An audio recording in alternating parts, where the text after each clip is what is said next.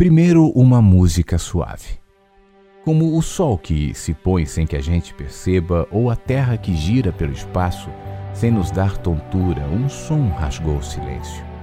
Veio aos poucos, embalando o sonho, fazendo-se perceber sem pressa, dando consistência ao vazio, alterando o ritmo do mundo sem cores e confuso que lentamente ia ficando lá atrás. Quando o ritmo muda, muda tudo, tons agudos, quase sem melodia. Caminho de volta à consciência anunciando que o sono acabou. Seis e meia.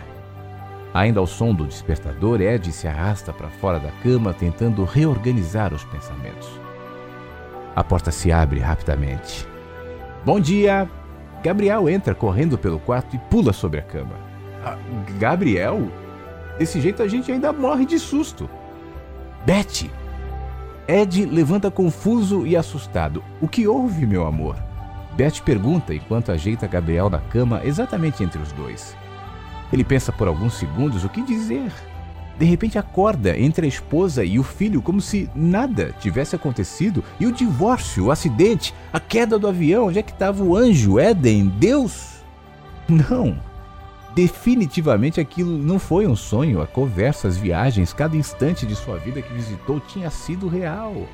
Mas agora voltou como se entrasse por outra porta, saiu da parte dolorida da história e entrou em outro cenário, como se as escolhas tivessem sido outras, como se penetrasse em outra realidade, como se tivesse tido outra chance. Anjo insistia em dizer que o tempo não existe, ele mesmo viajou entre tempos diferentes, reviveu momentos que já tinham sido. Talvez isso explique em parte. Talvez o tempo não tivesse voltado, mas aquela viagem tenha alterado as coisas e aberto uma nova fenda de possibilidades na existência? Possibilidades, sim. Não era isso que Anjo vivia dizendo?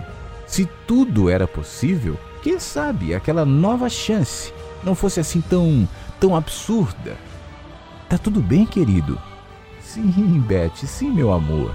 Ed abraça a esposa, puxa Gabriel para mais perto.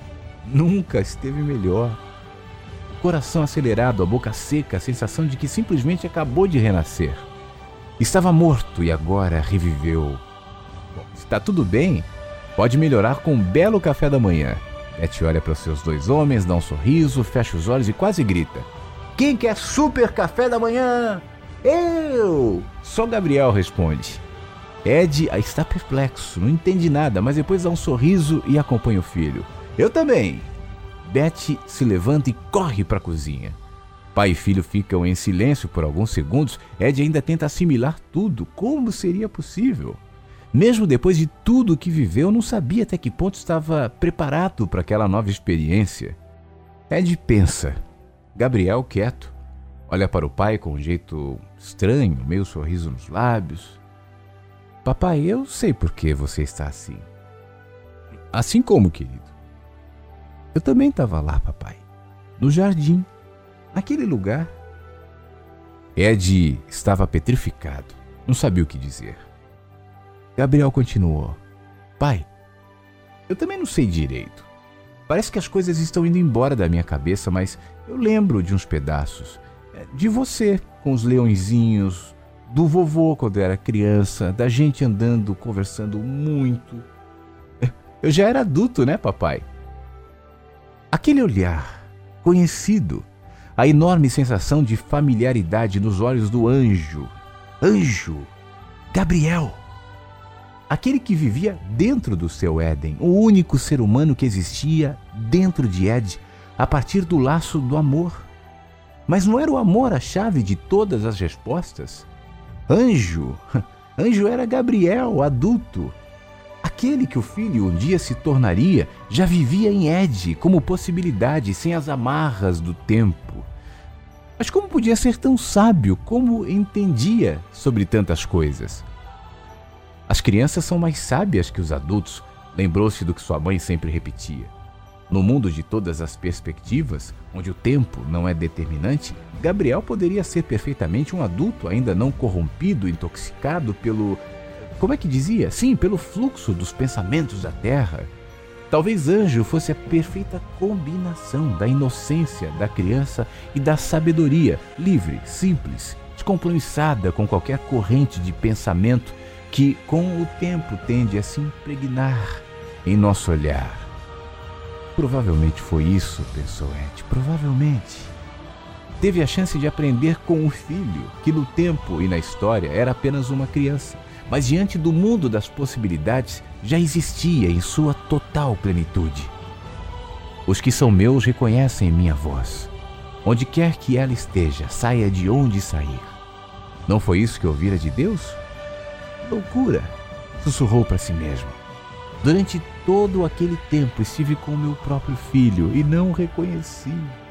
Lembrou-se do quanto conversaram sobre o tempo, sobre as possibilidades, sobre o fato de que tudo poderia coexistir simultaneamente das viagens do passado, do presente e do futuro como uma simples impressão.